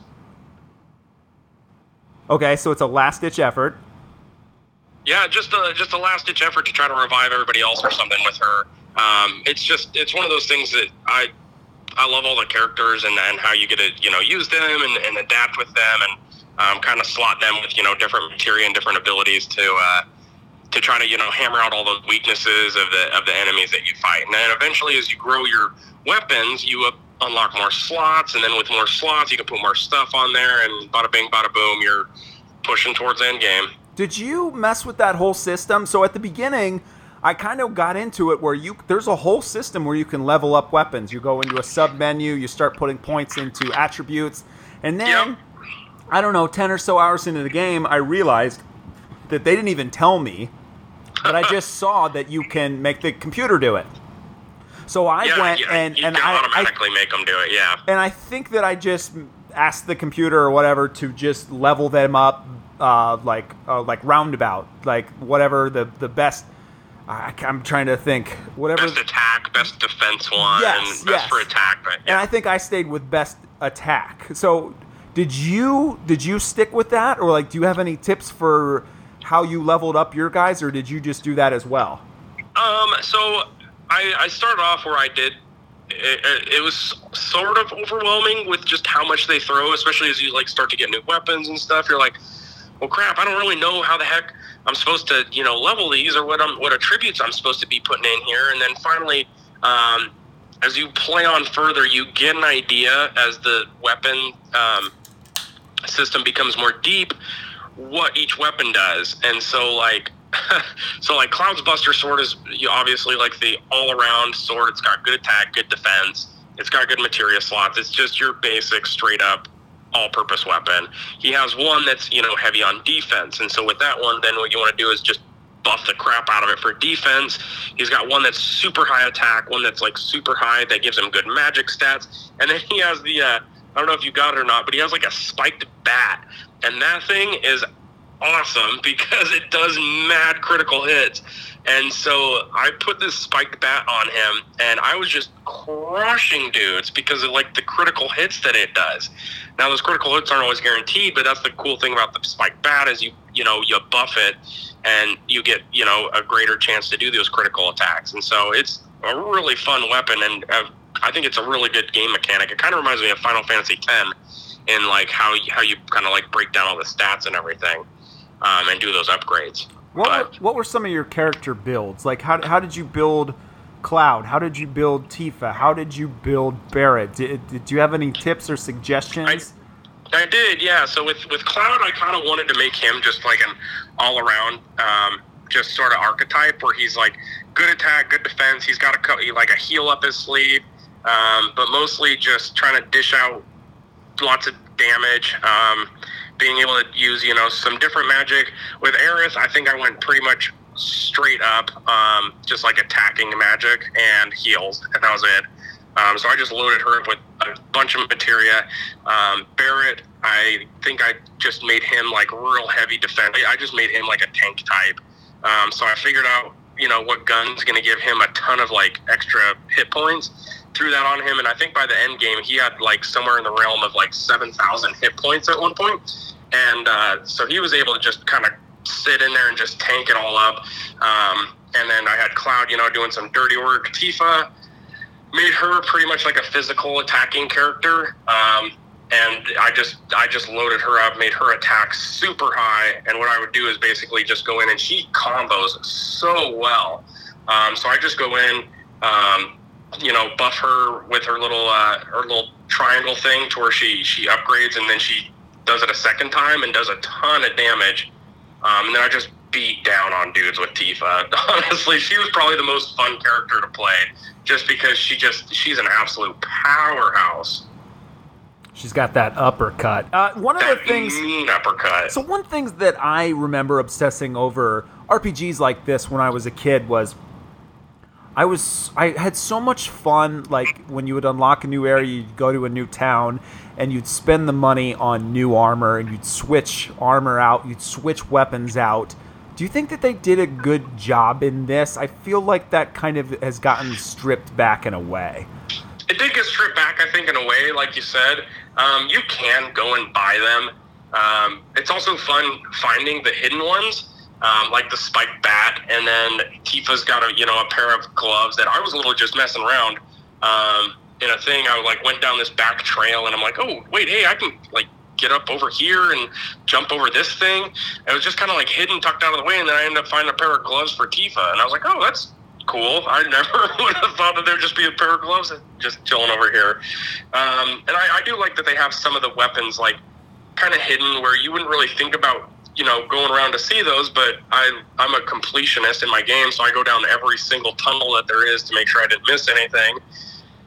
And you know i just end up finding just random weapons and i'm like oh man this thing's sweet. And with those weapons once you you know fully upgrade them they're not fully upgrade them but get them to where you you use them enough, um, you get like their special, and so those then become automatically incorporated in that character. So, and then you can basically move on to another weapon, but you still get to keep those like weapon limits, which is cool, super cool. It's one of those weird carrot on a string things that I feel like they kind of took away from me because did you play Octopath Traveler? That was uh, that was a throwback uh, Square Enix game that came out maybe two years ago on the Switch and it was a throwback to the 16-bit, 32-bit RPGs of old, and uh, th- it kind of reclaimed that magic that I'm trying to talk about, where Yeah, you- yeah. you visit a city and there's armor there or there's weapons there that you can't buy, but then you always know in the back of your head that you can come back and sell some shit and go buy that, and it's kind of that. I kind of hate loot shooter games like Destiny and stuff like that, but that's like the original kind of like loot system that I remember from the original Final Fantasy. And so Right. I feel like they did cha- they did change that. They streamlined it a little bit, but it doesn't seem like it's an issue on your end. No, I, I, I like it. I like what they did with it. I think it's I think it's fun, and it made it made me go like, okay, well, shoot, I've got like four weapons for Cloud, four weapons for Tifa, and two for Barret. So in the back of my head, then I'm I'm kind of the opposite because then I'm like, well, if I've got four for each of them and only two for him, that means I missed some. I had to have missed some. And then it makes me kind of paranoid. I'm like, well, let me go ahead and backtrack, and so that's I'd start backtracking a little bit, and no kidding, I'd end up down in a sewer somewhere, and I'd be like, "Oh, hey, here's a here's a weapon for Barret," and sure enough, and so it allows me to kind of just evaluate that and want to explore a little bit more in the game. So before we get into our final thoughts, let's touch base on the side quests, hidden bosses, and the mini games. Were the side quests were the side quests worth it? I mean, did do you think that they add value to the game, or did you think it was padding? I had fun with some. They weren't they weren't nearly as repetitive. I remember I read an IGN review of this, and some guy was just like, "Oh, the side quest, the miserable, miserable side quest," I, and he just made it sound like the worst thing in the world. Like I'd be going and doing like a million of these meaning, meaningless tasks, and nothing good would ever come of it. They were fun. There was only like I want to say what there was like six in the first chapter. There's only six of these side quests. There was like eight in another chapter, and then like in the final chapter there was like nine of them. So I mean, there's literally only like tw- I don't know 23, 24 of these side quests, and they're fun. You get stuff from them. You go and you actually fight these little you know bosses. It's not somebody just sending you on these paper route errands every single time. Although it kind of feels a little bit like that, they're at least unique enough to keep you interested, and there's only you know a handful of them. I don't think they were that bad. Um, did they need to put them in there? No, they didn't. They probably could have gotten away with actually, you know, making the story a little bit longer and possibly having it go a little bit deeper into the actual storyline itself. Um, I didn't mind them. I didn't think they were a game breaker. Um, they they weren't something that I was just like, oh my god, another side quest. Ugh. You know, like they're not something you have to do either. Literally, you can skip them, and I don't think it even matters. You can literally just move on to the next part of the chapter and don't even touch them. You'll miss out on some experience. You'll miss out on some gil, um, but it's whatever. I don't think they. I think they made it in a way that if you want to do them, they're optional enough to where if you want to do them, knock yourself out. If you don't, and you just want to just keep streamlining your your game, then go on through. How'd you think about what would you think about the mini games? I, I mean, for me, like I said, that uh, motorcycle. As soon as I played through that section, I had to go back and watch the original. And I remember, Yeah. and I watched the original. I go, God, it was it was almost just as good back then as this new one. And I thought I thought a downfall was Don Corneo's like dance routine. Uh, I mean, it's it's good. It's good in terms of like the cutscene was fine, but Yeah. it, it didn't really respond the way that I wanted to respond to, and uh, it definitely. I feel like that cutscene was, or that mini game was more in line with the original, whereas Yeah. the, the the motorcycle was actually for an updated audience. Um, are there any other? Were there any other of note that you want to mention? Um, I thought I actually, funny enough, I thought like the game where you just go and smash boxes um, was actually a ton of fun. I, I played through it about three times to actually try to get the high score because um, you get some some cool loot if you do that. Um, as far as mini games go, uh, what was another really good one that I liked? Um, I'm waiting. I'm waiting to, to ride on uh, Cloud's uh, snowboard, but I'm assuming that's not until the next game. Oh, that's gonna be so sick. Um, God, what was the other one too? There's literally one more that I'm thinking of, and I can't. I can't think of it. I've just completely blanked on Well, it. Well, don't worry about it. What about the hidden bosses? Did you run into any? Did they give you any anything great? Um, oh yeah, I, I ran into quite a few of them. I did like all the side quests and everything. I literally, I think I just have to go back and replay the game on hard. It's pretty much like the only thing I'm really missing. Um, yeah, some of them are pretty tough, honestly. I, although I will say, the one that was the absolute Nothing- hardest for me, just because I was Nothing. Nothing is like the original uh, weapon bosses. I mean, literally, I can remember Yes. being a kid and spending an hour fighting those bosses, and you lose. And there's not a feeling like that in the world where you go, shit. I, you don't even gain experience when you lose an hour like that. It just goes, nope, you lost. Better try again. I Yeah, remember that. Like I remember that Final Fantasy VII was the first game that officially took something away from me. Like, Yeah. because I would Oh, lose those bosses and I'd go, well, I got nothing. I, I wouldn't fight it again because I'd be so angry. right. Did do they Yeah, have any rip of that out. magic? Do they have any of that magic with these new hidden bosses? Um, there's a couple hard ones, but I'll be honest with you, I, I, I suffice pretty well. I tried to spread myself pretty even with how I, you know, dispersed, um, you know, all my character abilities and everything, so that I wouldn't get caught off guard. And I think on normal, it's it wasn't. I mean, even they don't even give you an option to play it on hard the first time, um, which is probably a good thing. I, I died actually a decent amount of little times there on normal. Um, not a whole lot. The one that I think I found the absolute hardest, and the one that I was probably going to actually shut my game off if I lost it, was the uh, the, the the house in the arena. The oh um, God, the that was terrible. Oh my God, it was so hard. I was I was It's, at the brick, point it's where a I'm like, brick shithouse, literally. Like, and I can't Yeah. remember what its weakness is, but you almost had to just keep waiting until you'd get a limit break because it was so hard. That was it. Yeah, and I, I got to the point too where I was I was out of like almost everything, and it was it's it's just you and Aerith at the time, and Aerith was not And it's the well first big equipped, boss too. was I'm sorry to interrupt you, but it's the first big boss too. Yeah. And, and I mean, you Yeah, fight he- bo- you fight bosses before that, but they don't last nearly as long as this one did. No, he was a real bastard. I, I got to the point where I was on my last leg, and finally I, I ended up getting a limit, and I friggin' put it right on his right on his ass, and I was just like, man, that it was a very good feeling because I was gonna be really pissed off if he beat me. So So let's let's get into our final thoughts. Let's let's touch Yeah. base on how the story is versus the original. My ori- my immediate thoughts playing this, and granted, it's been years since I played the original. Is this is a very anime take on the original? Uh, Do you feel like the original was a very anime take, or was or was it just a product of its time? But it's it's bizarre. I my I was playing this game and my wife was watching it and she goes, "Are these kids like a bunch of middle schoolers?" And I was like, "No." I was like, and I was trying to explain to her the magic. I was like, "You got to understand this is a remake of a 23-year-old game that everybody loves." And she's like, "I just don't get it." And I was thinking to myself, we're teetering on two different things here, and I and I have a problem with comparing this game to the recent remakes of the Resident Evil games because they did such a good job of reintroducing these games to a newer audience, but still staying true to the original story and to the original gameplay.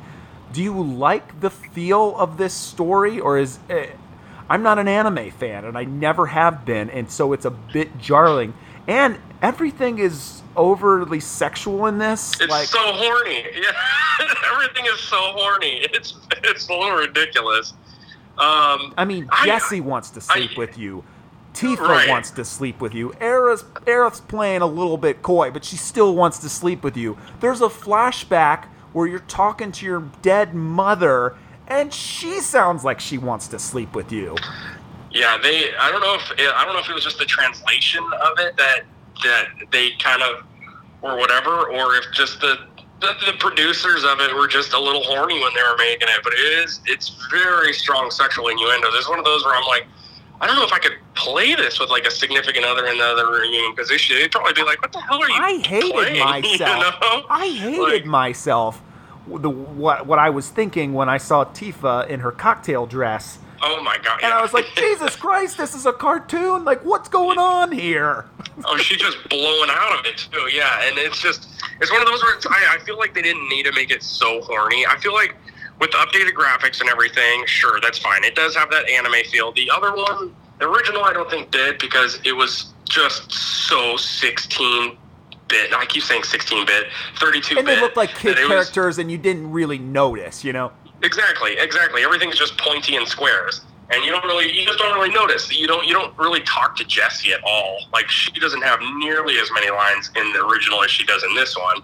In this one, she's she's all over you. She wants to jump your bones from the first from the first uh, scene. You're just like, I mean, man, he looks okay. he looks pretty good in that, that pair of JNCOs and cut off turtleneck sweater. I mean, there's a whole conversation between Aerith and Tifa in a cutscene where they're just grunting at each other, and like Yeah. that's the craziness of it is is there's so much of the sighs and the uhs and and the and it's all overly sexual. It's all meant to make you think of sex, and it's it's crazy. Yeah, they de- they definitely ramped up the sex appeal on it. I think, in just in general, that's like the new kind of like Japanese anime culture that's you know like consumed that part of you know Japan, and it's it's what they know sex sells, and they're just like, okay, we're gonna make you know Cloud this big hunky guy, and we're gonna make all, all the all the chicks dig him. You know, He's still the, he's still the emo like with. he's still like the somber, sad emo Yes, dude yeah. that I remember. But good very lord, broody, but and they're just they're just throwing themselves. Out. I feel like I feel like with that aspect, they they they, they could probably downplay that a little. I'm sure that they've gotten enough. Uh, I'm sure they've gotten some grief about it, but it's also Square Enix, and they could probably also just say that they don't give a shit and just keep making it the same way that oh, they it's have. it's like so. Capcom, you know, like every other company out there is making fighting games where the women are scaled back in the chest, and Capcom is still making Street Fighter games where the girls are just double D's. Oh yeah, just yeah, it's it's it's ridiculous. They and they don't care. They know it sells, and so I mean they could they could keep running with it honestly for who knows. You know, I, I have absolutely no clue what they're going to do with this next iteration. I don't. I, I feel like you know if I had kids or something though, I might want to. I might be like I might have to play this by myself. You know, I, I don't know. I feel like they definitely uh, they definitely ramped it up for this game. But with that being said, the graphics do look absolutely fantastic. Um, So I don't know. here's some of my final thoughts, and they are right. probably going to drastically differ for yours. Um, the game has constantly struggled to hook me. Um, I am so happy when I am playing the game. However, when I get done playing a chapter, I don't. I've never had that urge to fire it back up immediately, like that. I have to see where this story is going. I don't. Right. I don't know why that is. Like I've been so excited about this game and I I just I think it's because I know that the story is going to end on a cliffhanger and I don't Exactly. and I, it's not going to go through the whole huge set of paces that it did 23 years ago and that's frustrating to me. I, I feel like the gameplay has been padded. Uh, I mean, there are there are, there are elements where you got to go out and find cats. There's there's there's missions where you got to pick flowers, and I some of the cutscenes go on for longer than they should, and I just feel like a lot of that is stretching. There are repetitive missions. I've been in that sewers twice. Like I went through and cleared it out, and then the plate fell, and I went through and cleared out that area again. And for a game that's linear, I almost feel like that's kind of unacceptable. What were your thoughts? I, I, I would agree with you to a sense. Um, I I kind of liked the actually like. It's funny you mentioned the picking flowers side mission because I actually like that. I was like, this is awesome because everything was just like fast paced, fast paced, fast paced, fast paced. Go go go go go. We're avalanche, and then you hit that you hit that mark with Aerith. And she's just like, "Hey, there are silly bones. We can slow down and take in the view and pick some flowers." And I was like, "You're right. Let me pick some flowers with you. This is nice." And it was it was just one of those things where I think I, I actually enjoyed that it slowed down a bit. I I will say now I, I am did kind of experience the same thing with you. I think it's because one, we already know how the damn story ends. We've beaten the game already, so like we know what happens. Um, as far as like getting to a chapter and being like, okay, I guess I'll just keep going. We know what happens. We know how it ends. We know that it's going to be a cliffhanger. We know that we're not even going to get the entire rest of the game for hell. It could be another five to years. six years Yeah. before we get even the rest of the game.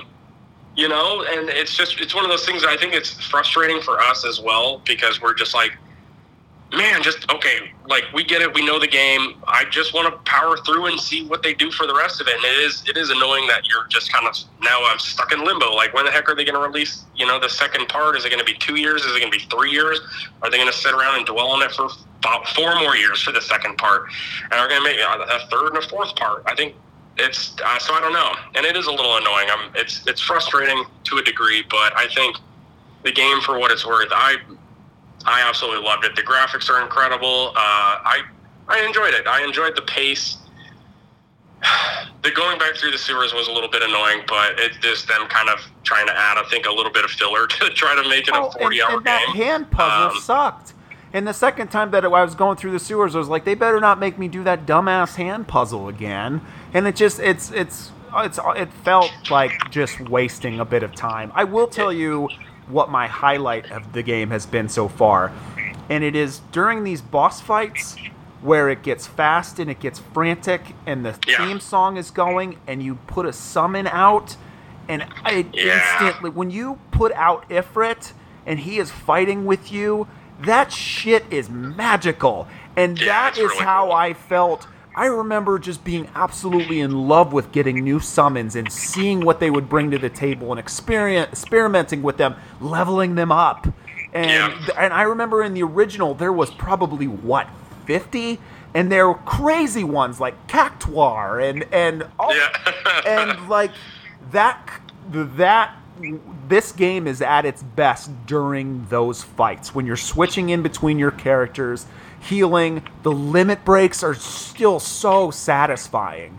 Very, very satisfying. Th- that yeah, has no, been great. i mean throw out like just playing remixed or remastered the theme song or seeing the plates from the view of the slums. I, it was really the, the purest joy that i've had from this are some of these boss fights and, and with the summons and the limit breaks. And that's final fantasy 7 to me in a nutshell I, I think that's the best part about the end game too. I, I think I texted you. The the end game is literally it's like seven boss fights just back to back to back to back. It's just boss fight cutscene, boss fight cutscene, boss fight, boss fight cutscene, boss fight cutscene, and it's just boss fight. And you're like, oh my gosh! And it's just there's there's nothing, there's no fluff. You are just you're just jumping from one thing to another, and it's where it really does pick up at the end of the game. I will say that if, if you're getting close towards the end. Oh, and I will also say this for viewers who are still on the fence. Um, towards the end as well, just make sure you save often. This is one of those where, like, after you do something that you spent a lot of time, save. There's a glitch that I found in the game, and it ran me through twice. Um, I had to restart, completely restart my Xbox, my Xbox, my PlayStation. The first time I hit this glitch, I lost two hours of gameplay oh god that's terrible let me tell you how upset I was. I literally was like, I got stuck in a glitch where I could still move, but I was stuck in a scene that I couldn't back out of. I hit every button. Turns out that I, I Googled it, and this is like a recurring, just a bug that's in the game. Um, it's in the Shinra building, actually. So just so you know, save often in the Shinra building. Um, and I just I got stuck. I got stuck. I had to restart my PlayStation, and I, I lost two hours of gameplay. And I was I was so mad at the time. I literally just I turned my PlayStation off. I'm like, I'm gonna come back to this tomorrow because I'm pretty pissed off. I just lost two hours. Um, it's- final thoughts on the game. I'm gonna give it. I'm gonna give it like an eight seven. 8.7. I think the graphics were great. I think there's a lot they could have done differently, but I liked it. I mean, the characters are fun to control, but the the AI is dumb as rocks. I mean, so Sometimes, yeah, they are pretty dumb. so that's That be frustrating, frustrating. because, like you said, that's why you're constantly switching through the characters because Yeah. they're just not very well done when it's controlled by the AI. My final thoughts: I think this game is a fine. It's so. It's. Let's get passionate about this. This is a fine game in its own right, but uh, unfortunately, the nostalgia it either wore off for me at, a, at one point or it only rears its head at some other points. It it feels too drastically changed from the original. I would have I wanted the full story. I wanted I didn't want any of this chapter bullshit. I wanted an open world game where you could explore this stuff on your own, where you had a world map where you could travel back and forth. I'm I'm conflicted because I Yeah. love the game that I've played, but I have not felt this need to keep on playing it. Like the original, this was back in a time when I was a young kid and I had all the time in the world, but I was Just a young pup out there. I was yeah. obsessed with it. I couldn't put it down, and it was all I was thinking about. It was all I was talking about. And with this, you take out that open world aspect and you make it chapter based. It, it's easy to compare this game for me to like Uncharted or um, The Last of Us, and the game isn't detailed enough. The worlds aren't good looking enough. The story isn't deep enough that when you go to a chapter based game like this, I don't know the nostalgia. it loses. the It nos- loses its uh, its magic. but I still give the game an eight. I still strongly recommend the game. Uh, I'm I'm I'm two thirds the way through the game, which I should be beat. I should have beaten it by now, but I just haven't cared. Like I I play the game when I wake up on the weekends early and I got a couple hours, or I play Yeah. it before I go to bed. But I haven't had any long stretches, and it's not because the game is frustrating. Or it's not because I've got stuck at at parts. It's just that I have this. uh, I just don't have this compelling urge to go and burn through it. What can Yeah. they what can they change, you know, in the next two games? I hope. I hope that the next two games are if they were to make three different games, like if the next game would be an open world game, I, I and then the third game would be some other type of game. I think that's a brilliant strategy. But like Yeah. just another 18 chapters in game part 2, I'm going to play the game, but I just feel like I mean, here's what's happened. It costs a lot of money to develop a video game. Square Enix hasn't been on top of the world in a whole in a long time, other than with I mean, especially not with their Final Fantasy games. Uh, I mean, maybe with their um, uh, Tomb Raider games, they're still doing pretty well, but it's money, and they decided, hey, we can stretch this out across three games, and it shows. Yes. Yeah, I'd agree with that. Uh, I I don't know. I like it. I'll, I'll I'll play the new ones. It would be nice if they opened it up and made it a little bit more open world and and brought back some of the things. I'm sure they're listening to everybody's gripes and complaints and trying to, you know, give the fans the experience that they want, both for to help accommodate new players who've never played the original and um, us who have. It's it's a fine line that they're going to have to cross because they're not going to please everybody. They're really not. No matter what they do, they're gonna somebody's gonna be upset. Somebody's not gonna want to buy it. Somebody's not gonna want to play it. You know, they, they really can't please everyone. For us, um, who are allowed to make our opinions on it and and forge those opinions, I like it. I think it does. It definitely picks up. What would you change? What would hit you the sh- change? oh, go ahead. Sorry. No, I'm sorry. What would you change? Like easy stuff for the sequels. They, they should have. I don't know. So the the game itself, it starts off. It's very. It goes fast paced, fast paced, and you get thrown in, and it's like, okay, do some side quests here, there, and the other, and then the. I, th- I think honestly, I just take out the the chapters, make it just not chapter based. Actually, let us explore, do a little bit of world searching.